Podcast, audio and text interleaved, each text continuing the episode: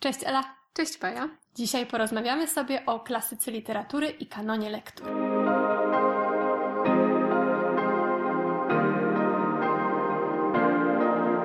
Bardzo poważny temat, który, co ciekawe, często pojawia się w naszych rozmowach. Zgodzisz się?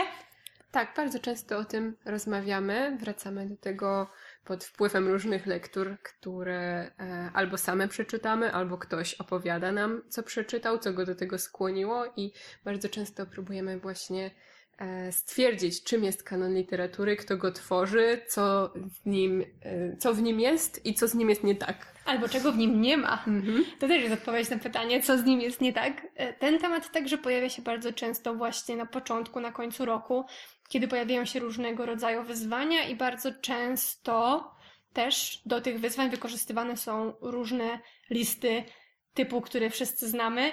100 najlepszych książek, 100 książek, które musisz przeczytać przed śmiercią, e, 150 najważniejszych pozycji w historii literatury. Więc to są takie bardzo poważnie brzmiące listy, z Mhm. których ja sama korzystałam. To był taki moment, to była taka rzecz, którą wykorzystywałam, kiedy zaczęłam czytać bardziej i więcej. Nie wiem, czy ty też korzystałaś z takich list? Później, e, właściwie wzorując się na tobie, bo chciałam, chciałam też e, aspirować właśnie do jakiegoś takiego wyższego, tak mi się wtedy wydawało, wyższego stopnia wtajemniczenia w literaturę i że to są listy przygotowywane przez ludzi, którzy się znają i którzy wiedzą, co ja powinnam przeczytać i tak jak ty mówisz, był taki moment, kiedy szukałam czegoś dla siebie i czegoś więcej niż jakieś przypadkowe książki kupowane gdzieś w księgarni czy wypożyczane z biblioteki trochę na chybił trafił. I właśnie pierwszą rzeczą, e, którą, która mi służyła pomocą, były tego, tego rodzaju listy. U mnie dokładnie tak samo. I ja osobiście korzystałam z listy BBC, 100 Mhm. najważniejszych książek, które trzeba przeczytać. E, To było w czasach, gdy zaczynałam studia. Jakoś tak uzupełniałam to, o czym mówiliśmy na studiach, co oczywiście było kanonem literatury, ponieważ studiowałyśmy język i filologię, więc oczywiście kanon e, literatury pojawiał się na zajęciach i jakoś starałam sobie to uzupełniać na podstawie właśnie listy BBC. Więc byłam bardzo skupiona na tym, żeby koniecznie przeczytać jak najwięcej z tej listy. I z perspektywy czasu wiem, że zmarnowałam sporo czasu. Dlaczego? Jak teraz, patrząc po kilkunastu już, można powiedzieć, latach na, na te listy i na, to, na twoje doświadczenie z tymi książkami, to jak je postrzegasz i co o tym myślisz?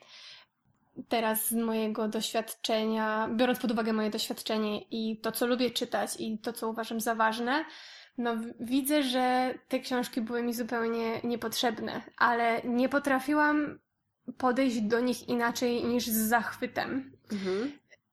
Miałam taki moment, naprawdę wstydzę się tego teraz, ale czytałam książki, które w głębi duszy wiedziałam, że mi się nie podobają, ale wiedziałam, że muszę je lubić. Mhm. Albo widzieć w nich artyzm, albo tą wyższą sztukę. I czytałam te książki właśnie z przekonaniem, że czytam teraz coś naprawdę ważnego. To jest coś, co ukształtowało y, społeczeństwo, to jest coś, co miało wpływ na ogromne grupy ludzi. No, ale naprawdę tak nie było. W rzeczywistości tak wcale nie było, bo większość z tych książek, teraz jestem w stanie powiedzieć, to po prostu straszny bełkot. Mogę Mhm. podać za przykład, jednym z moich przykładów jest tutaj Jack Kerouac. Mhm. Był taki moment, kiedy uważałam, że bitnicy, był taki moment, że się wszyscy zachwycali bitnikami, że to jest takie niesamowite, odkrywcze, że to jest prawdziwa literatura, taki free, free flow. I ja byłam w tym, tej, w tej grupie, która również twierdziła, że to jest coś wyjątkowego, ale tak naprawdę wtedy już czułam, że nie do końca rozumiem, dlaczego to niby ma być Mhm. wyjątkowe i dlaczego to jest klasyka literatury i czemu to jest takie ważne. Bo tak naprawdę nie jest to ważne. Uważam, że to jest bardzo zła literatura. y, bardzo źle napisana, nie mówiąca o niczym i nie reprezentująca niczego dla. Większego, Większości, większej tak. grupy ludzi. Tak. Mhm. Nie wiem, czy masz jakieś podobne doświadczenia, czy ty byłaś. Nie byłaś y, tak, y, tak jak ja, że chcę po prostu dopasować się i bardzo coś lubić, co wszyscy inni lubią, albo co ogół uważa za nadrzędną wartość. Myślę, że nie aż tak, ale pamiętam też książki, z którymi bardzo się męczyłam i e, wyznaczałam sobie jeszcze na przykład 10 minut, dam radę to poczytać, bo chcę to dokończyć, bo to wielka literatura.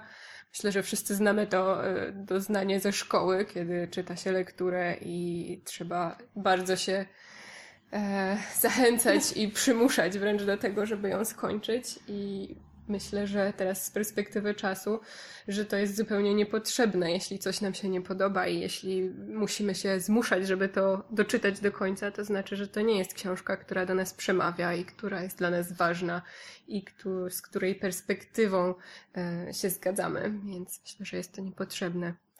Zgadzam się.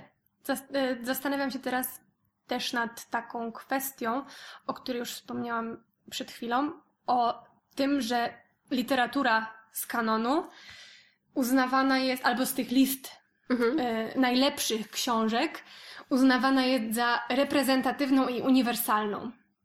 Tak, o tym też często rozmawiamy. Tak, o tym też często rozmawiamy i wydaje mi się, że taki punkt zwrotny nastąpił w, dla mnie w, w, z chwilą, kiedy przestało, zaczęłam się zastanawiać, co to znaczy uniwersalne i czy ja naprawdę muszę czytać te wszystkie książki, które czytałam z kanonu, żeby zobaczyć gdzieś siebie, a mhm. nie widziałam się w tych książkach. Myślę, że tutaj dochodzimy do ważnego punktu, który chciałyśmy poruszyć, bo zanalizowałyśmy sobie sporo takich list pod kątem właśnie tej tak zwanej uniwersalności i różnorodności, której bardzo brakuje na tych, e, na tych listach. E, można by pomyśleć, że jeśli to jest jakiś taki zbiór książek, które dadzą ci wgląd w całość literatury i we wszystko na świecie, bo tak często są prezentowane te, te listy właśnie, to będą tam różnorodne głosy. Oczywiście tak nie jest. W większości na tych listach są biali, heteroseksualni mężczyźni i bardzo brakuje głosów spoza Europy czy Stanów Zjednoczonych, głosów kobiet, głosów ludzi o różnych kolorach skóry, wywodzących się z różnych kultur itd. Tak Może chcesz zacząć takie ciekawe podsumowanie, jak właśnie wygląda to liczbowo. Tak, wróciłam sobie do tej mojej e, niegdyś ulubionej listy BBC 100 książek, które należy przeczytać przed śmiercią. I na tej liście znajduje się 14 kobiet, z czego Jane Austen pojawia się 4 razy. E, I jest to e, zdecydowanie biała lista i europo- i amerykańsko-cryczna, tak jak e, wspomniałaś.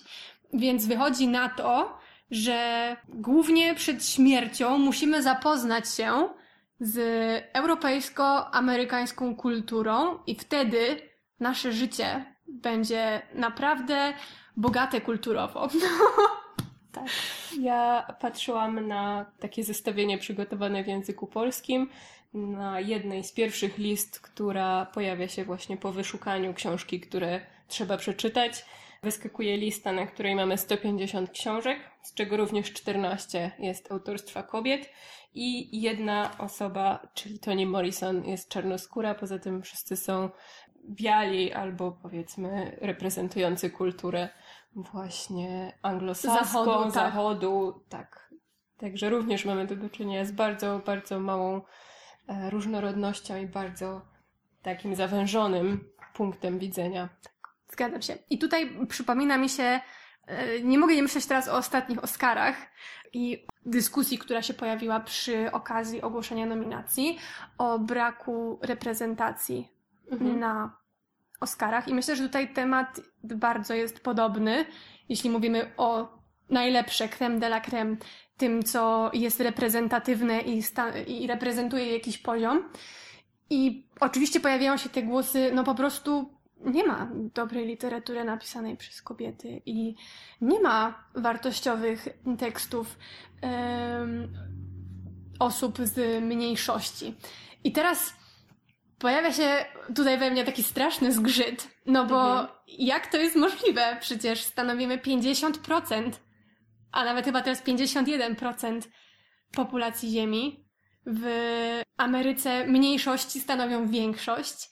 I nie, nie chce mi się po prostu uwierzyć w to, że wartości, e, kultury, uniwersalności nie można znaleźć poza tym, co mówią nam te listy, poza tym, co mówią nam wszystkie plebiscyty typu Oscary, wręczanie nagród. To jest moim zdaniem odzwierciedlenie tego, kto ciągle jest przy głosie. Tak. Przy... I czyje historie mają tak jakby priorytet, czyje historie są faworyzowane, czyje historie mają siłę przebicia do mainstreamu. Mhm. No i moim zdaniem jest to bardziej odzwierciedlenie trendów w panującej kulturze w systemie. i w systemie, mhm. tak. Ja myślę, że oczywiście, że da się znaleźć takie książki. Wiemy to też z własnego doświadczenia, bo też już kiedy przestałyśmy sugerować się takimi pozycjami narzucanymi przez jakiś kanon czy jakąś klasykę, to jesteśmy teraz w stanie znaleźć wiele różnorodnych autorów i autorek, którzy piszą z wielu różnych perspektyw i o wielu różnych sprawach. I myślę, że czytelnicy i czytelniczki również docierają do takich pozycji. I e, te listy, wszystkie kanony są najbardziej szkodliwe dla osób, które, tak jak ty mówiłaś ze swojego doświadczenia, które dopiero są na etapie poszukiwania czegoś więcej, czyli dla osób, które dużo czytają, ale jeszcze nie wiedzą, gdzie szukać, gdzie znaleźć coś dla siebie. Bo myślę, że każdy, kto e, zapoznaje się z wieloma pozycjami, to w pewnym momencie dojdzie do wniosku, że nie chce stale czytać o tym samym i nie chce stale patrzeć z tej samej perspektywy i stale rozmawiać, e, tak, wchodzić w taki literacki dialog z, z osobami, które nie mówią mu nic nowego, tylko chce poszukać właśnie innych głosów.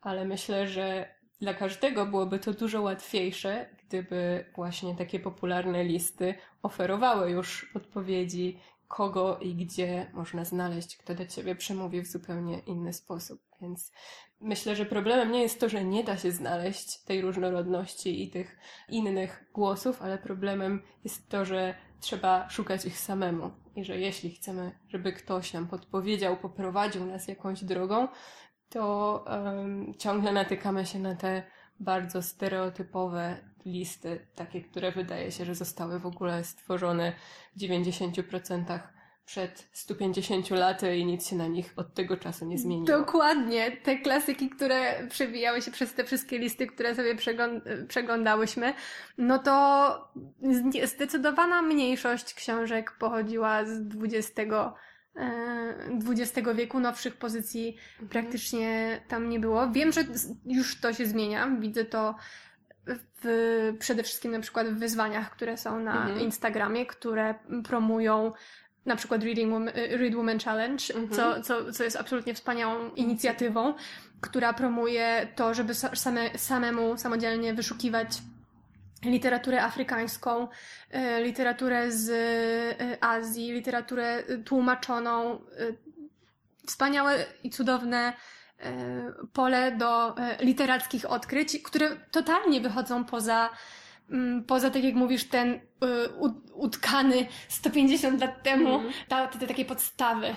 Mówiłaś, że już nawet na najnowszej liście BBC powoli, tak. bardzo powoli, boleśnie powoli zaczyna się to zmieniać, tak. ale widać już te zmiany? Tak, widać. Wydaje mi się, że jednak idziemy w dobrym kierunku, co bardzo mnie cieszy. Y, może to też wynika z tego, w jakich środowiskach sama jestem i widzę tą, e, tą y, różnorodność, bo mhm.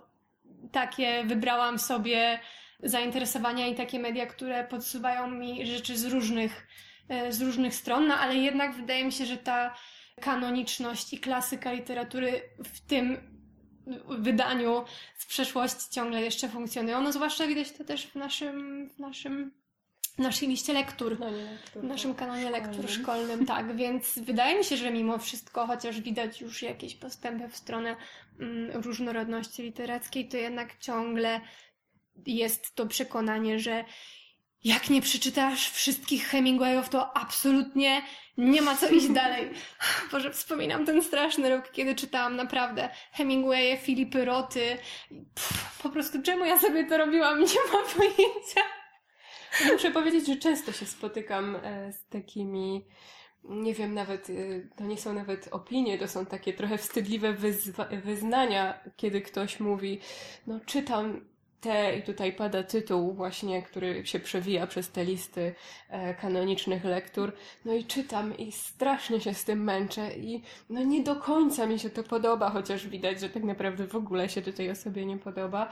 I, i myślę, że ciągle pokutuje takie przekonanie, że to, e, tak jak ja sama myślałam, że to wymyślił ktoś mądry i należy przez to przebrnąć, może wtedy cię oświeci i będziesz wiedziała, dlaczego się z tym męczyłaś ale myślę, że właśnie tutaj ode mnie takie podsumowanie, że bardzo zachęcam wszystkich, jeśli nie czują jakiejś książki i nie czują, że ta literatura do nich przemawia i że coś im daje, to myślę, że nie powinniśmy się tego wstydzić e, i mówić o tym, mówić szukać o tym gdzie indziej. i szukać tak. czegoś innego. Nie brnąć tak jak ja w w bitników. Właśnie. Oszczędziłaby mi to sporo, sporo no, czasu przede wszystkim, ale no jakiś wniosek z tego jest, jakaś lekcja e, dla mnie, chociaż mogłam szybciej zrozumieć, że czytam po prostu powtarzające się e, tematy, zagadnienia, perspektywę. Nie trzeba tego chyba aż tak bardzo utrwalać, żeby zrozumieć podstawy, jakie rządzą. Ja myślę, że właśnie na tym polega trudność, że Tak. niełatwo jest wyjść z tego, z tego systemu i z tego przekonania, że to jest coś, co warto i trzeba. To jest bardzo ciekawa dyskusja i jesteśmy przekonane, że u Was mogła wyglądać, sytuacja czytelnicza mogła wyglądać kiedyś podobnie. Może korzystaliście i korzystałyście z takich list. Może Może, nadal korzystacie, może chcecie powiedzieć coś na ich obronę. y, może macie jakieś ciekawe y, przykłady albo książki, których żałujecie, że je przeczyta, przeczytałyście albo przeczytaliście. Y, Może chcecie się podzielić z nami jakimiś swoimi listami najlepszych książek albo takimi, które już zostały stworzone i które Waszym zdaniem szeroko odzwierciedlają kulturę na całym świecie. Jeżeli tak, to zachęcamy do zostawiania komentarzy i kontaktowania się z nami. Jak zwykle przyjmiemy wszelkie rekomendacje książek, które powinnyśmy przeczytać, chociaż nie ma ich na żadnej ważnej i mądrej liście. Dziękujemy i do usłyszenia następnym razem. Do usłyszenia.